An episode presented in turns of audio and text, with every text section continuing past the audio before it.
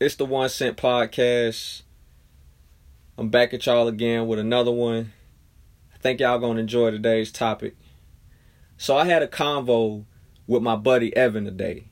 He asked me if I've been hearing about the Andre 3000 disrespect. Of course I haven't because I don't listen to the slander. I usually click off the shit as soon as it start getting too crazy. Anyway, he told me there was a lot of debating going on. People debating his legend status. So let's talk about it. Is Andre Three Stacks a legend?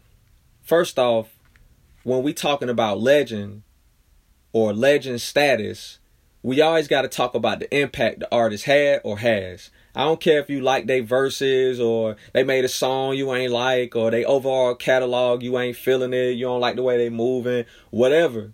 We got to talk about the impact. If you clicked on this, I'm assuming you know enough about Andre, so I'm not gonna give you a Wikipedia rundown on this man. We strictly gonna focus on impact. Okay, Outkast never officially split. After they dropped the double album, they just kind of did their own thing. They never came out with anything official to say that Outkast was finished. So the Love Below album, which is Andre's album on the double project, that album had a song called Hey Ya on it. Now, besides it breaking all type of records, there was a line in that song, "Shake it like a Polaroid picture." That line helped the Polaroid company sell a lot of cameras and revitalize the perception of their products. In other words, he started a way to help put some paper in their pocket. Rappers usually influence like alcohol sales and fashion. This man had Polaroid creating ad campaigns around one of his lines. Now, that's already great enough. But that song also hit the pop and modern rock charts. A black man on the pop and modern rock charts in early 2000s. That's crazy. Let's move the meter up a little bit on the impact barometer. You have to. You got to give him his points on that. Okay, next. I can't rock with Andre fashion. I can't wear none of that. Never tried, never will the football pads with the dress shoe combo, the ties with the cowboy hats. Like, nah, I, I can't do none of it. I'm an 80s baby. I grew up in the 90s. It was people dressing wild and rap before Andre, like I know that. But he took that weird shit to a different level.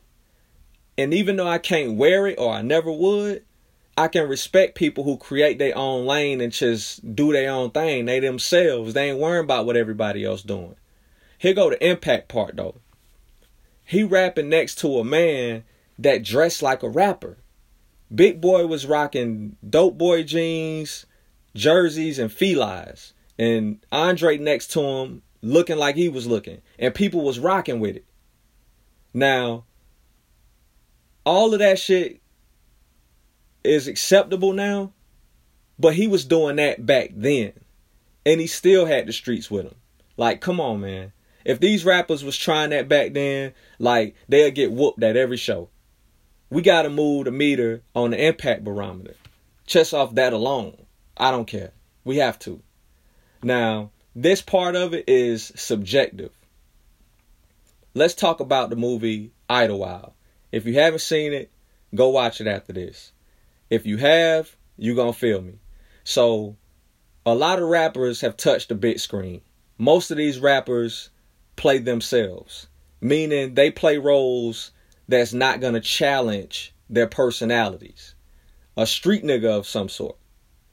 With an exception though of 50. Like 50 did a movie called uh All Things Fall Apart. I think that was the movie. I didn't see it, but he lost a lot of weight. I was seeing that. He was losing weight. He was doing a lot of prep work for the movie and I know it was a serious movie. As while I'm talking about it, I need to go actually watch that movie. I respect art. You know what I mean? I need to go check that out. But back to Idlewild. Andre put some of the best acting I've seen in a movie, period. It's hard to really express how skillful it was if you haven't seen the movie. But, you know, that movie right there set the bar up high. I haven't seen acting like that since Pac and Poetic Justice, and y'all know I'm a Pac fan that movie was just real, bro. It's it's no other way to put it. So, is Andre a legend? To me, Yes. Yeah, he is. This man made a path. He made the path, not a path. He made the path that a lot of these rappers are walking on right now. That's a legend to me, in my opinion. You may feel different though. Put some respect on his name either way. It's the One Cent Podcast. I'm Robert Irie. I'll get back with y'all.